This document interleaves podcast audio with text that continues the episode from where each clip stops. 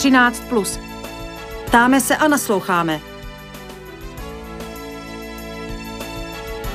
13. Plus. Aktuální dění v souvislostech.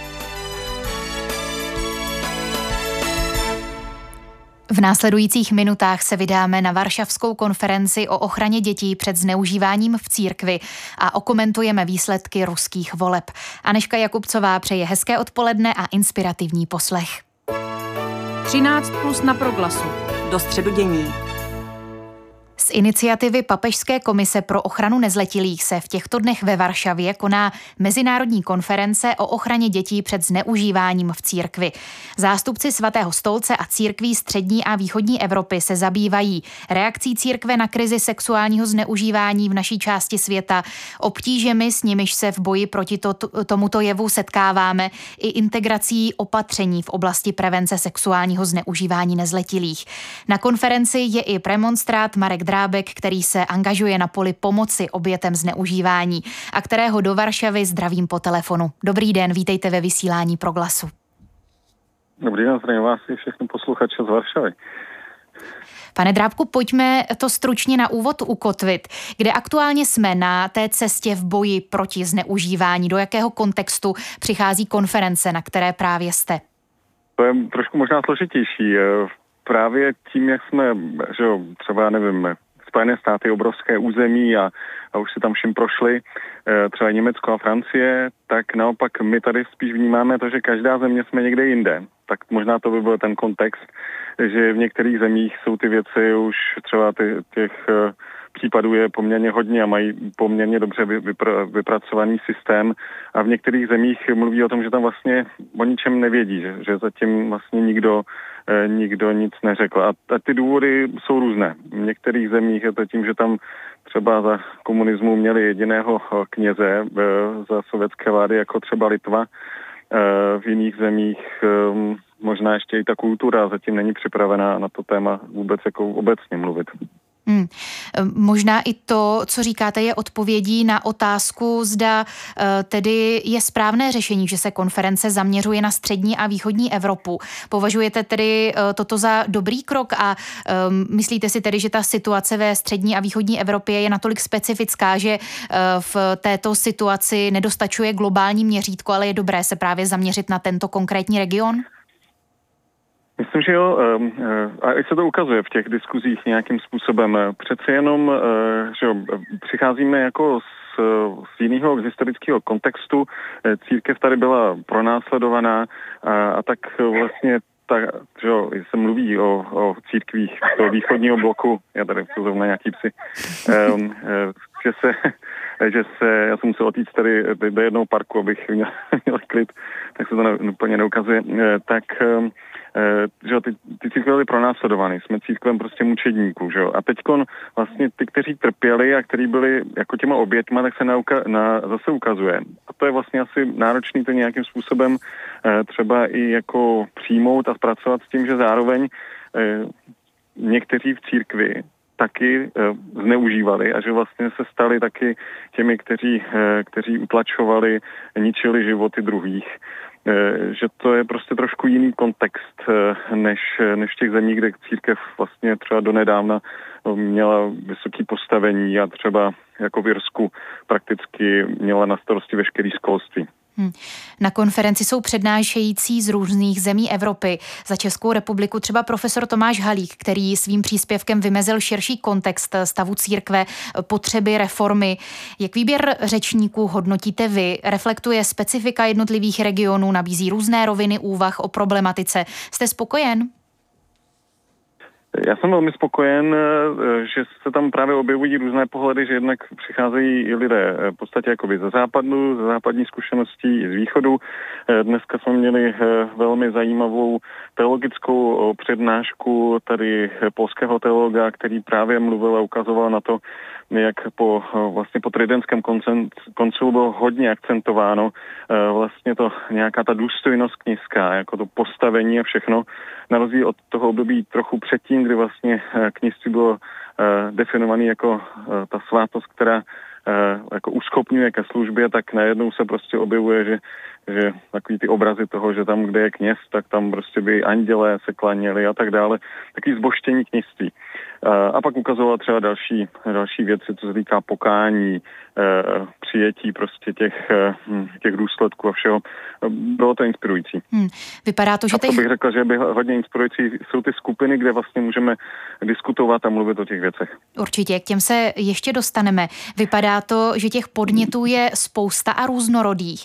Tak eh, ještě z druhého pohledu hm, je nějaká sjednocující myšlenka, která by udávala směr celé konferenci, nebo hm, nějaké spojení, které vnímáte, že mezi mezi sebou jako účastníci máte? Ehm, tak vnímám i to, že Vnímám to, že, ne, že nejsme všichni ještě na, na stejné rovině, bych řekl, že ka, každý to ještě vnímá. Přijížděli sem lidé s různým postojem a vztahem k této, k této otázce. E, to, co, e, to, co je spojující, je snad ochota o tom diskutovat, mluvit o tom a nechávat se oslovit těmi, těmi různými pohledy. Tak to tady uh, mi přijde, že se nikdo nevyhýbá uh, uh, o těch věcech mluvit. Na proglasu hovoříme s premonstrátem Markem Drábkem, který je aktuálně ve Varšavě na konferenci o ochraně dětí před zneužíváním v církvi. Už jste o tom mluvil, že součástí konference jsou také debaty v menších skupinkách. Mluvil jste také o tom, že e, tuto rovinu velmi oceňujete.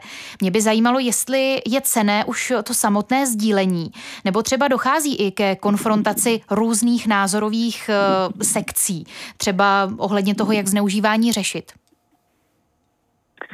Eh, ano, vycházejí tam různé pochybnosti o tom, jestli to je správná cesta, není to správná cesta a objevují se i, zajímavé myšlenky a podněty. Mě třeba včera hodně zaujalo, když z jedné skupinky pak bylo referováno a bylo tam eh, ten, kdo to referoval, říkal, eh, že tam mluvil o tom, aby se ženy nenechaly manipulovat do toho, aby neuklízely a ne, ne, nestali se součástí zametání nějakého zneužití moci a postavení ze strany duchovních eh, vůči, vůči, vůči dětem, eh, dospívajícím nebo i dospělým ženám, aby se prostě do toho nenechali manipulovat.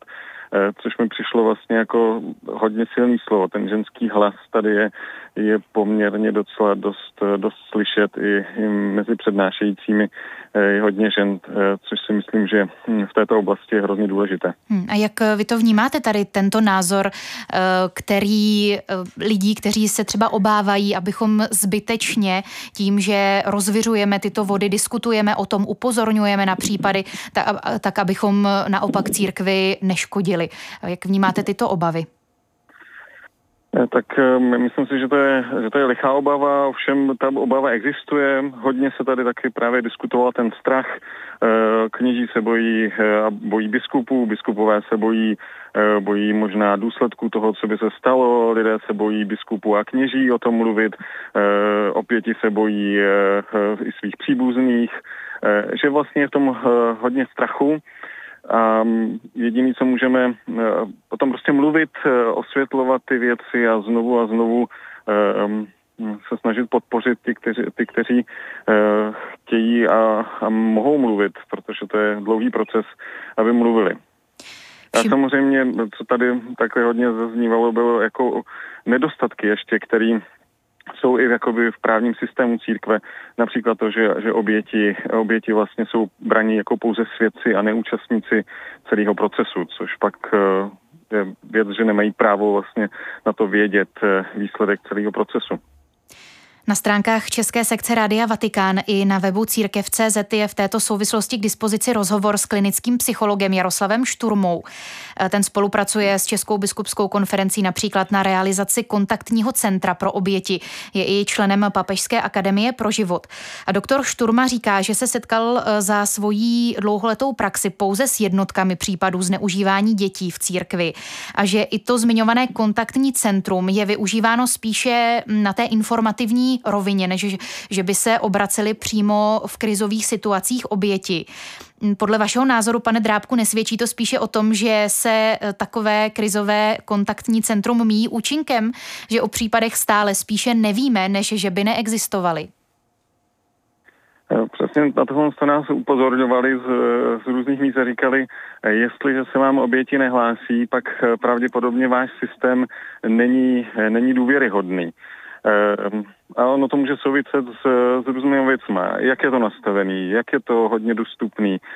Taky vlastně to, jakým způsobem církev komunikuje jako celek, že jo, hlasem představených, svoji otevřenost v té, v té otázce. To všechno vlastně vytváří tu důvěryhodnost toho konkrétní, konkrétního místa. Takže nám tady kladli na srdce pokud se vám neozývají oběti, eh, spíše přemýšlí, přemýšlíte o tom, jak ten systém vylepšit, eh, než o tom, že oběti nejsou. Z vaší zkušenosti eh, je to tedy spíše více než ty jednotky případů, o kterých mluví doktor Šturma? Jsem o tom hluboce přesvědčený.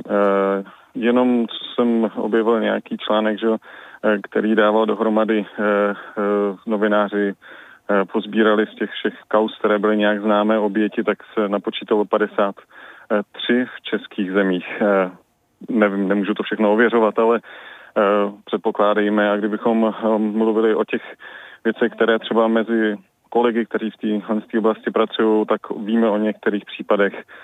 Um, ještě nevíme třeba od těch lidí vlastně, kdo je zneužil, protože o tom nechtí mluvit, ale ty příběhy známe, tak je jich určitě, určitě mnohem více. A pak tady máme za tu dobu, že dejme tomu eh, za 50-60 eh, let, eh, jsou to i, kněží, kteří už zemřeli, kteří zneužili několik, několik lidí. Takže můžeme určitě přemýšlet o mnohem větším počtu. Svoje videoposelství na setkání na konferenci zaslal i svatý otec František.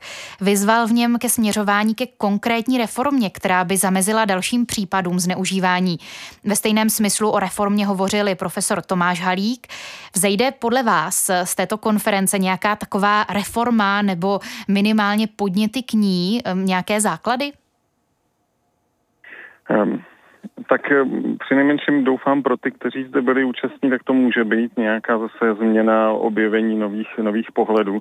Ale že je to opravdu eh, o velkou změnu postoje eh, jako velké skupiny lidí, kde hm, jako nevěřím v rychlá řešení. Myslím si, že to vlastně jako nejde to, co by se mělo a co se snad bude posouvat, je to, že oběti budou mluvit a že se časem prostě ta, ta věc nějakým způsobem posune. Ne, ne, nemyslím si, že to bude nějaká radikální změna, ale doufám, že je aspoň zase nějaký kruček, kruček dál. A co je tedy od nás, od společnosti, od veřejnosti nebo třeba i církevní veřejnosti z vašeho pohledu nyní nejdůležitější? Jaký postoj, jaký krok? Já vnímám, že to, co nejvíc jako eh, vlastně zabraňuje té pomoci, je, je spochybňování, spochybňování obětí, jejich výpovědí. E, vlastně taková jakoby základní nedůvěra v podstatě jako a předpoklad, že, že vlastně jako lidi chtějí destruovat kněze a, a církev. Samozřejmě to je jedna z věcí, o kterých jsme mluvili, že je to možná nějaký takový jako ještě pozůstatek toho, eh, co jsme, co jsme zažívali v komunismu, že se tak nějak tak jako předpokládá, takže pro mě je, je to jako eh, ta, ta změna smýšlení v tom, že, že prostě nebudeme spochybňovat, budeme poslouchat ty příběhy a budeme uh, prostě ty lidi doprovázet. Říká premonstrát Marek Drábek, který se angažuje na poli pomoci obětem zneužívání a který se aktuálně účastní konference ve Varšavě na toto téma. Díky za váš čas pro vysílání Rádia Proglas, ať se daří naslyšenou. Díky naslyšenou. 13 plus na proglasu. Věcně a v souvislostech. A z Varšavy do Ruska. Od pátku do neděle se v Rusku konaly volby do státní dumy, tedy do dolní parlamentní komory. E, v řadě oblastí také voliči vybírali gubernátory a nové složení regionálních sněmů. Oficiální výsledky budou oznámeny až v pátek, ale už teď je jasné, že si vládní strana Jednotné Rusko, spojená s Vladimírem Putinem, do parlamentních po parlamentních volbách udrží dvoutřetinovou většinu v dolní komoře, která je nezbytná pro přijímání ústavních změn. Do parlamentu se dostanou ještě tři další strany, které překročily potřebný pětiprocentní práh. Opozice upozorňuje na volební podvody, průběh voleb kritizuje také zahraničí, včetně Spojených států amerických a Evropské unie. V pátek jsme volby vyhlíželi s komentátorem Českého rozhlasu Liborem Dvořákem, který se na Rusko zaměřuje a vítám ho ve vysílání také dnes, abychom se za volbami ohlédli. Dobrý den. Dobrý den vám, Aneško, i všem posluchačům Rádia Proglas. Výsledky překvapivé nejsou, tedy ty oficiální budou známy až v pátek, ale důsledky eh, známy jsou. Dopadly i v dílčích věcech tak, jak jste, pane Dvořáku, očekával, eh, nebo nějaká překvapení eh, z nich plynula? Tak víceméně to dopadlo, jak jsem očekával. Já bych ještě zdvořile doplnil, že do státní dumy se dostane patrně ještě pátý subjekt a to je strana noví lidé. To je docela překvapivá věc, protože ta strana eh, byla založena teprve loni 1. března, tedy existuje v podstatě půl druhého roku, byla bleskově bez jakýchkoliv potíží zaregistrována, má takové velmi nejasné kontury a ruští politologové ji obecně eh, považují za takzvaný kremelský projekt podle mého soudu to bylo eh, pro ten případ, že by eh, jednotné Rusko nedopadlo tak dobře, jak nakonec dopadlo a dalo se tedy velmi hladce eh, touto stranou doplnit. Můžu se přirozeně mílit. Tak to je jedna věc, ti noví lidé. No a druhá věc je velmi dobrý výsledek komunistické strany Ruské federace. Tam měla po pátečním dní hlasovacím, eh, tuším, až snad 21%, nakonec skončila někde mezi 17 a 18. To je ten výsledek je pro ní velmi dobrý, ale zase eh, tady se předpokládal, že to tak dopadne, eh, protože tím, že byli z volebního procesu vyřazeni Navalného lidé, a to tak, že všichni včetně samozřejmě svého vůdce, který dokonce sedí eh, za mřížemi. Takže ty protestní hlasy, které by dostávali právě na Válnovci, eh, nakonec eh, získali komunisté. Co mě tedy z těch výsledků, které jsem četl dnes ráno a dopoledne opravdu zarazilo, že v těch jednomandátových obvodech, kterých je 225, ve 225 obvodech volebních se volí tedy poměrným systémem, tak z těch jednomandátových bylo 198, tedy téměř dvě stovky vítězných kandidátů jednotného Ruska. Tady zcela evidentně není něco v pořádku a když neustále mluvíme o podvodech, manipulacích a tak dále, tak tohle to číslo je, řekl bych, víc než výmluvné. Hmm. O těch podvodech budeme určitě ještě mluvit. Mě by zajímalo, jestli nějaké závěry jste si, pane Dvořáku, sám pro sebe udělal. Um, asi ne ve směřování, ve, ve smyslu změny směřování Ruska, ale v nějakých dílčích věcech, jestli třeba k nějaké změně dojde. No, víte, je to smutné, ale já musím konstatovat společně s těmi, eh, kteří mají pocit, že tohle byly eh, nejšpinavější volby v moderní úzké historii, tak se k tomu mohu jenom připojit. Eh, ta státní moc už zkrátka a dobře ztratila jakýkoliv ostych a v podstatě si dělá, co chce. Možná jeden příklad za všechny. Šot eh, s Vladimírem Putinem, která kvůli elektronicky, což je samozřejmě možné, u těch podvodů se k tomu ještě dostaneme, ale tam si buď režie, a z největší pravděpodobností to tak bylo, eh, nevšimla, že Putin eh, při tom hlasování má na rukou hodinky s kalendářem a na těch je desátého mm-hmm. přestože se hlasovalo od 17.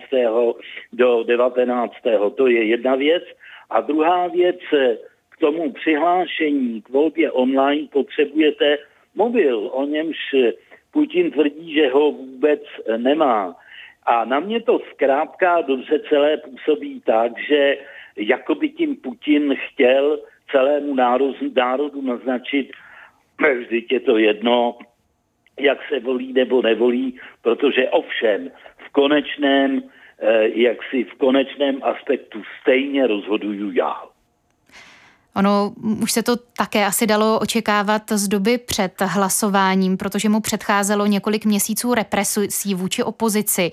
Úřady zajistily, aby nemohli kandidovat nejznámější kritici režimu, eh, tedy eh, nyní Rusko čelí kritice z volebních podvodů, taky z výhružek vůči nezávislým pozorovatelům, z falšování hlasovacích lístků.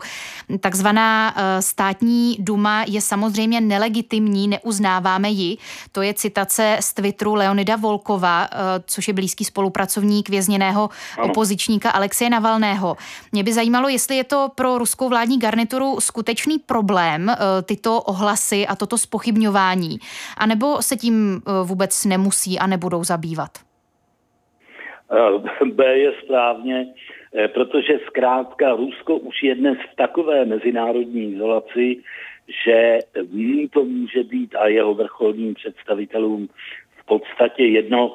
Já jsem včera někde četl nebo zaslechl takové povzdechnutí jedné liberální voličky, která Eh, říkala pro boha svatýho, to by mě nenapadlo v životě, že se z nás tak rychle stane druhé Bělorusko. Čímž je řečeno víceméně eh, všechno, protože oba dva ty eh, režimy velmi represivní se jeden druhému blíží.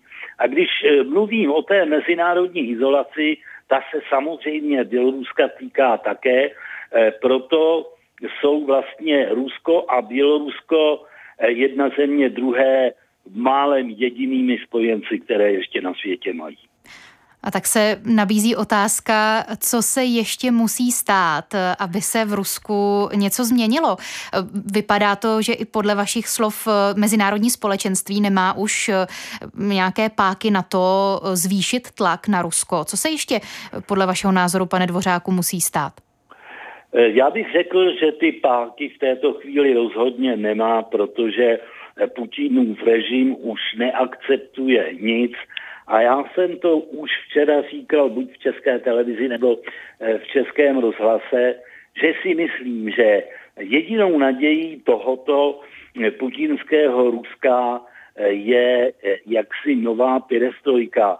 To je příchod politika nebo celé mladší zřejmě politické garnitury, stejně jako to bylo v případě eh, Michaila Gorbačova, eh, která by ty poměry změnila, tak říkají z hora eh, něčím na způsob palácového převratu, protože jak si ty masy jsou v tuto chvíli už tak zdeptané, včetně nejodvážnějších opozičníků, že eh, mám pocit, že prostě z dola to nepůjde nějakou míru milovnou tichou revolucí, či spíše evolucí. Opravdu bych sázel na to, že snad i v tom, mm, i v tom současném vedení se najdou zejména mladší politici, kteří pochopí, že do nekonečna to takhle jednoduše nepůjde. Na závěr se, pane Dvořáku, zeptám, jak vnímáte podporu Ruska eh, v České republice, eh, zejména tedy eh, ze strany veřejnosti. Jakou pozici Rusku česká veřejnost přisuzuje a těší se oblibě, nebo už jsme jaksi prozřeli? Vaší otázce rozumím a je pro mě velmi znepokojivé, že takovýto režim tady má relativně vysoké procento příznivců. Eh, před moje kamarádka a kolegyně Petra Procházková mě už asi před dvěma nebo třemi eh, lety upozornila na statistické číslo, které pravilo, že asi 32% Čechů se Vladimír Putin vyloženě zamlouvá, jsou ochotní ho podporovat. To je velice nebezpečný trend, ale řekl bych, že přímo koreluje Eh, s jaksi s obecným požadavkem a voláním po silném vůdci, eh, kterým je tady u nás eh, patrně Andrej Babiš v představách těchto lidí. Říká komentátor Českého rozhlasu a odborník na Rusko Libor Dvořák. Díky za váš čas pro posluchače a vysílání Rádia Proglas. Ať se vám daří. Dobrý den. Naslyšenou. 13. Plus. Ptáme se a nasloucháme. Oběma hostům díky za rozhovor, kolegům v redakci za spolupráci a vám, milí posluchači, za přízeň. Loučí se Aneška Jakubcová. Zítra se s aktuálními tématy přihlásí Filip Braindl.